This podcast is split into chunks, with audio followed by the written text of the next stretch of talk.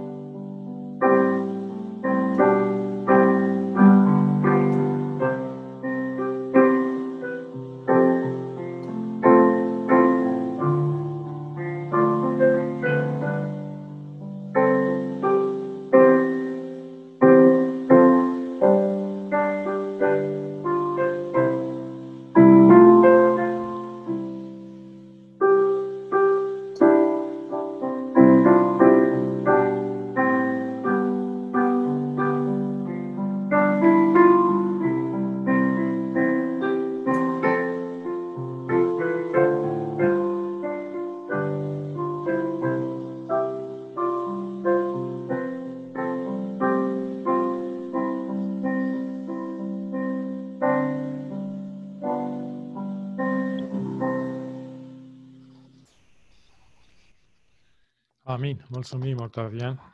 Domnul să te binecuvinteze. Uh, bine, doresc să spun un bun venit și familiei Dorel și Stera Mendreu. Bine ați venit, să aveți un sabat binecuvântat. Uh, în primul rând, aș vrea să mulțumesc fratelui pastor Elvis Dumitru, care a acceptat invitația pentru astăzi uh, din partea Bisericii Române din Toronto de a prezenta mesajul lui Dumnezeu. Bine ai venit, Elvis, mulțumim și Bine. Domnul să te binecuvânteze, să te susțină în prezentarea cuvântului său. Domnul să fie cu tine. Mulțumim! Vă salut pe toți și mă bucur să ne vedem, deși nu în uh, condiții normale, totuși ne putem vedea prin intermediul uh, internetului, dar uh, slavă Domnului că există și posibilitatea aceasta în timpuri ca cele de față. În uh, această dimineață, pentru prezentarea de astăzi, uh, am încercat să prezint un mesaj care cred că ne preocupă pe fiecare dintre noi și sunt convins că fiecare din noi am experimentat ceea ce urmează să vă prezint. Și am intitulat prezentarea de astăzi Dezamăgit de Dumnezeu. Nu știu dacă vedeți și uh, prezentarea PowerPoint, a apărut, da? E foarte bine. Uh, și aș vrea să vă întreb, ați fost vreodată dezamăgiți de Dumnezeu? Probabil ne este teamă să spunem că am fost dezamăgiți de Dumnezeu, dar de multe ori nu ne-a convenit drumul pe care Dumnezeu ne-a condus. Probabil noi am fi ales un alt drum. Probabil noi am fi vrut ca viața noastră să arate altfel. Și cu toate acestea, Dumnezeu ne-a condus pe drumul pe care El a considerat că este mai bine. Probabil de multe ori am fost dezamăgiți de oameni, probabil de prieteni, probabil de membri ai familiei, probabil de colegii noștri de la muncă, am fost dezamăgiți de ei. Și cu toate acestea, noi trebuie să găsim de fiecare dată puterea de a ierta și de a merge mai departe. Uh, în urmă cu câțiva ani, nu foarte mulți ani, uh, unul dintre cei mai buni manageri din istoria unei școli din Statele Unite ale Americii, numele lui era Frank Tasson, a reușit să ridice The Roslyn School District, așa era numele, pe a treia poziție în Statele Unite. Era una dintre cele mai bune, cele mai bine văzute școli din Statele Unite, deși atunci când a preluat școala aceasta, era la un nivel foarte jos. Și omul acesta era foarte apreciat de cei din jurul lui. Era foarte apreciat de părinții copiilor. El întotdeauna avea un cuvânt frumos de spus copiilor, întotdeauna îi încuraja să-și dezvolte potențialul. Și toți oamenii erau fascinați de calitățile lui de lider. Până într-o zi, când în urma unei anchete, poliția a descoperit că a furat din fondurile publice destinate școlii aproximativ 11 milioane de dolari toți oamenii îl considerau cel mai bun manager, dar într-o zi au fost dezamăgiți de el. Cred că fiecare dintre noi am trecut prin momente de genul acesta. Cred că fiecare dintre noi am experimentat suferința sau deznădejdea în viața noastră și aș vrea să vă spun că suferința este o temă continuă în viața noastră. Probabil am pierdut pe cineva drag, probabil suferim de vreo boală sau cineva din familie suferă de o boală sau probabil am fost răniți de cineva apropiat. Am experimentat fiecare dintre noi lucrul acesta. Suferința, așa cum vă spuneam, este o temă continuă în Sfânta Scriptură și nu știu dacă ați observat, în timpul evangelizărilor, la toate evangelizările, o temă din săptămână poartă titlul acesta, de ce atâta suferință? Sau de unde vine suferința? Pentru că oamenii se regăsesc în suferință, pentru că oam- toți oamenii au trecut pe drumul acesta. Și amintiți-vă un episod din viața Domnului Isus Hristos, când împreună cu ucenicii mergea, uh, intra într-o cetate și în momentul acela au văzut un om care era orb pe marginea drumului. Și ucenicii îl întreabă pe Domnul Isus Hristos, vă mai amintiți care era întrebarea? Întreabă, Doamne, cine a păcătuit? Omul acesta sau părinții lui? de a, de a ajuns în situația aceasta. Observați, de foarte multe ori, noi ne întrebăm de ce am ajuns în situația aceasta să suferim. De ce ni se întâmplă nouă lucrul acesta? De ce Dumnezeu a îngăduit lucrul acesta? De unde vine suferința? Trebuie să fi făcut tu ceva ca să ajungi să suferi. Dar Domnul Iisus Hristos le dă o lecție foarte interesantă ucenicilor și le spune, întrebarea nu este de unde vine suferința sau de ce suferă omul acesta, ci întrebarea pe care toți ar trebui să ne o adresăm este cu ce scop a îngăduit Dumnezeu suferința în viața noastră? Care este scopul? Ce avem de învățat din lucrul acesta pe care îl experimentăm? În, în vremea de astăzi, ne confruntăm cu toții cu această pandemie și probabil ne întrebăm cu ce l-am supărat pe Dumnezeu, de Dumnezeu a îngăduit pandemia aceasta asupra noastră.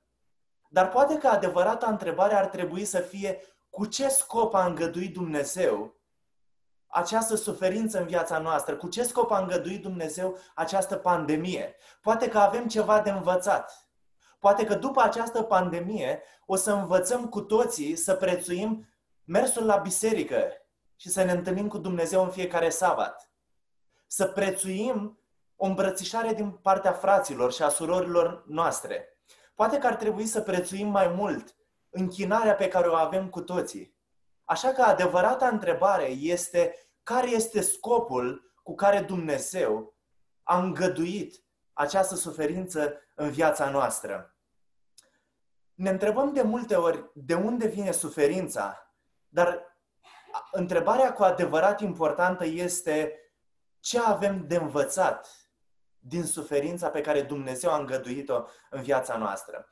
În această dimineață aș vrea să vă invit să uh, deschideți împreună cu mine Sfânta Scriptură în uh, Cartea Exodului, a doua carte din uh, Biblie, de la capitolul 15, versetul 22 până la 27. Nu vom citi totul acum, dar aș vrea măcar partea de început. Exod, capitolul 15, versetul 22 la 27. Aici este vorba de momentul în care Dumnezeu îi scoate din Egipt pe poporul, din, din, în momentul în care Dumnezeu scoate poporul Israel din Egipt.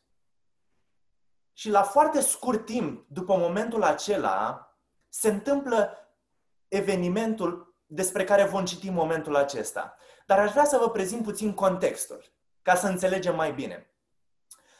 Dumnezeu face minuni extraordinare să scoată poporul Israel din Egipt. Amintiți-vă plăgile pe care Dumnezeu le trimite asupra Egiptului și doar poporul lui, Israelul, este păzit de Dumnezeu și nicio plagă nu cade asupra poporului lui Dumnezeu. După aceea, Dumnezeu scoate poporul din Egipt într-un mod miraculos și ajung în fața Mării Roșii. Și acolo vine o imposibilitate din partea lui, din, în fața lor și spune cum putem să scăpăm de egipteni, ori să ne omoare. Și în momentul acela Dumnezeu desparte marea și ei trec ca pe uscat. Este extraordinar ceea ce au experimentat. Niciodată în istoria acestei lumi nu s-a mai întâmplat lucrul acesta. Trebuie ca după o asemenea intervenție din partea lui Dumnezeu în viața unui om, să începi să ai credință în Dumnezeu. Să începi să crezi că Dumnezeu poate să facă orice în viața ta. Dar se pare din experiență că această credință în Dumnezeu nu durează foarte mult în viața oamenilor, pentru că după puțin timp noi ne pierdem credința. Și Dumnezeu promite poporului Israel Canaanul. Și așa cum își imaginau ei Canaanul, acolo este țara unde curge lapte și miere. Este țara unde ei vor avea pace, unde vor trăi în confort. Și cu toate acestea, după ce ei ies din Egipt, se pare că nu ajung în Canaan. Se pare că Dumnezeu nu le dă lapte și miere. Dumnezeu nu le dă pace, nu le dă confort. Și este foarte interesant ceea ce urmează după ce Dumnezeu îi scoate din Egipt. Iată care este planul lui Dumnezeu și care este planul lor, care sunt așteptările lor și care sunt așteptările lui Dumnezeu. În loc să primească lapte și miere, Ei nu numai că nu primesc lapte și miere, dar nici măcar nu au ce mânca și nu au ce bea în pustiu. Dumnezeu, în loc să-i ducă în Canaan, îi trece prin pustiu. În loc să găsească pace, pacea pe care Dumnezeu le-a promis-o, ei experimentează frustrarea în viața lor și simt că Dumnezeu parcă nu mai e prezent în viața lor. În loc să aibă parte de confort, ei au parte de arșița pustiului și se trezesc undeva la 30, 40, 50 de grade în fiecare zi. Și ne spune Sfânta Scriptură următorul lucru, că Moise a pornit pe Israel de la Marea Roșie și a urcat înspre pustia Șur. Și după trei zile de mers, în pustie n-au găsit apă. După trei zile de mers în pustie, n-au găsit apă. Aș vrea să vă întreb, dacă ați fi fost în locul poporului Israel, după câte zile ați fi început să cârtiți împotriva lui Dumnezeu? Personal, cred că nu prindeam trei zile. Cred că după prima zi, a doua zi, fără apă, fără mâncare, cred că aș fi început să spun, Doamne, de ce ne-ai scos din Egipt și de ce ne-ai adus aici în pustie? Dar se pare că de multe ori, dragii mei, nu trebuie să ne așteptăm ca Dumnezeu să se supună planurilor noastre, ci trebuie să lăsăm pe Dumnezeu să ne supună pe noi planurilor Lui. Nu te aștepta ca Dumnezeu să supună planurile sale așteptărilor tale, ci supune-te tu planului lui Dumnezeu, pentru că Dumnezeu are un plan măreț pentru fiecare dintre noi. Ajung în pustie și așa cum vă spuneam, acolo nu găsesc apă. Nu au ce mânca.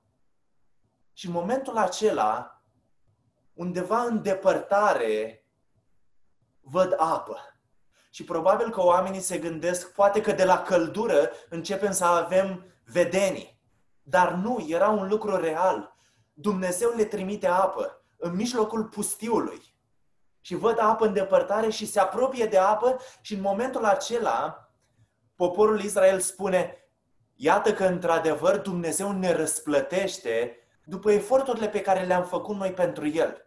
Iată că am tăcut o zi, am tăcut două zile, am tăcut trei zile și după trei zile, într-adevăr, Dumnezeu ne duce la un izvor cu apă. Dar se întâmplă ceva extraordinar acolo. În momentul în care ajung și vor să guste din apă, ce au descoperit? Au descoperit că apa era sărată. Apa era sărată și tocmai de aceea au pus și numele acelei ape Mara, care înseamnă amărăciune. Vreau să vă spun, dragii mei, că toți avem așteptări din partea lui Dumnezeu și toți ne așteptăm ca Dumnezeu să-și facă planul conform așteptărilor noastre. Ne așteptăm ca Dumnezeu să împlinească dorințele noastre. Dar de multe ori aș vrea să vă întreb, suntem noi dispuși să împlinim așteptările lui Dumnezeu? Într-adevăr, ne dorim ca Dumnezeu să împlinească așteptările noastre, dar noi suntem dispuși să împlinim așteptările lui Dumnezeu cu privire la viața noastră? Poate că am spune nu. Și aș vrea să vă dau și câteva exemple din Scriptură care arată că oamenii au așteptări mari, dar fac prea puțin pentru Dumnezeu. Gândiți-vă, de exemplu, la Eli. Are doi copii și vrea să-i facă preoți, vrea să-i facă pastori, să spunem și se aștepta ca ei să iasă cei mai buni pastori din istoria Israelului.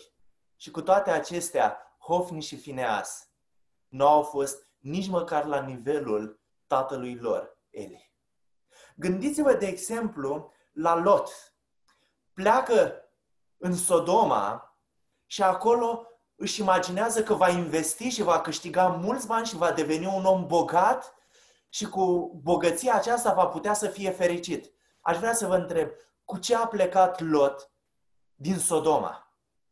A plecat cu mâinile goale, cu absolut nimic. N-a plecat cu nimic. A avut așteptări mari și cu toate acestea a avut realizări puține. Gândiți-vă, de exemplu, la fiul risipitor. Pleacă din casa tatălui său își ia averea care îi se cuvenea și se gândește în mintea lui, cu banii aceștia voi fi fericit, voi fi bogat, voi trăi toată viața fără probleme. Dar nu după mult timp. Ajunge să piardă tot. Și aș vrea să vă întreb cum se întoarce acasă fiul risipitor. Se întoarce fără nimic. Avem așteptări mari și cu toate acestea primim puțin. Și întrebarea este de ce?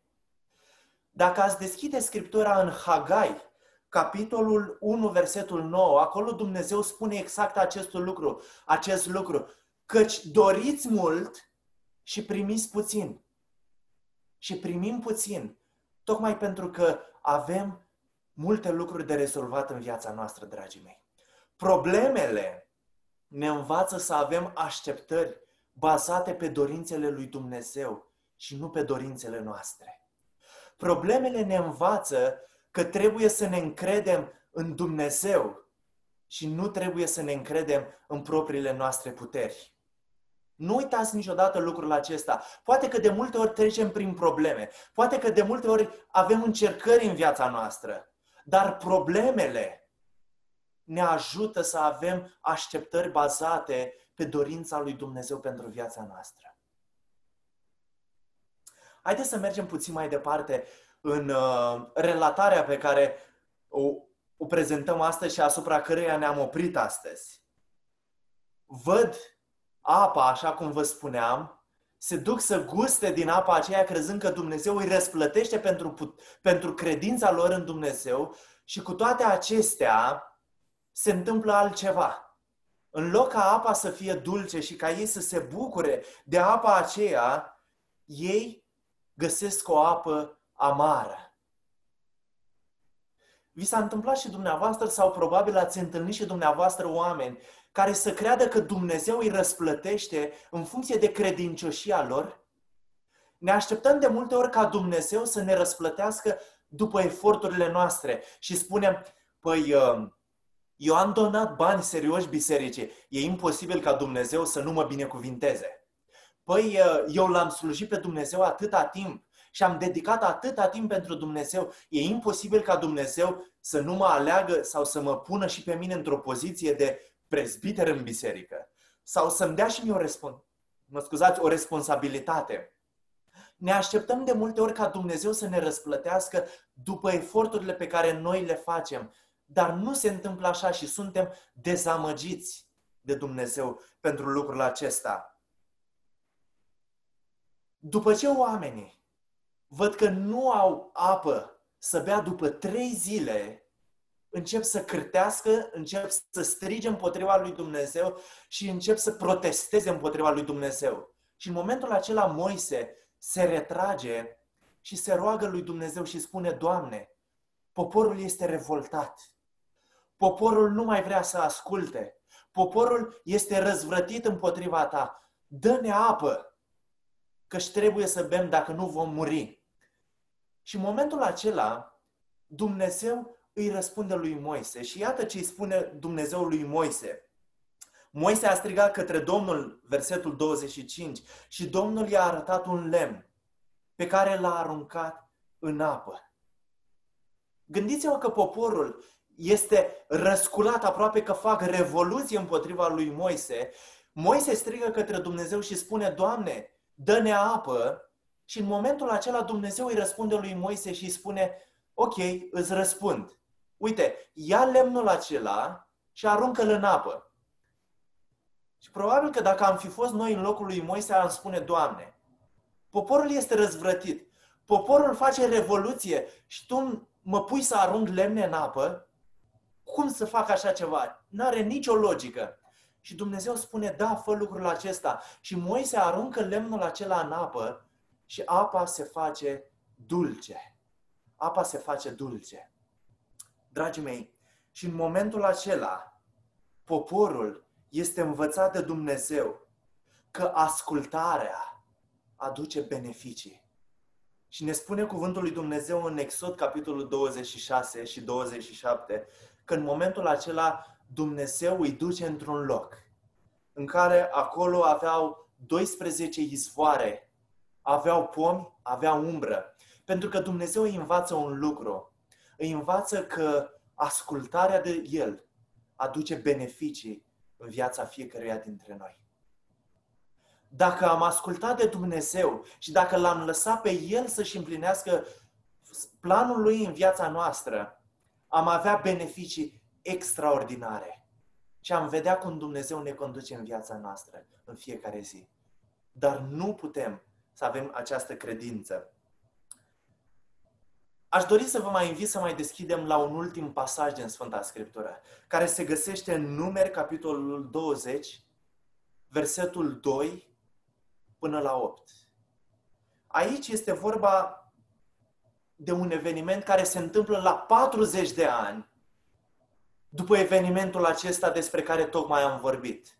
Deci acum Dumnezeu abia îi scoate pe izraeliți din Egipt și abia trec Marea Roșie ca pe uscat prin mijlocul ei Dumnezeu desparte marea și oamenii încep să cârtească, încep să se revolte împotriva lui Dumnezeu pentru că nu aveau apă, nu aveau ce mânca, nu aveau absolut nimic în momentul acela și Dumnezeu face o minune extraordinară și le dă apă, transformă apa sărată în apă dulce și ei pot bea în mijlocul pustiului.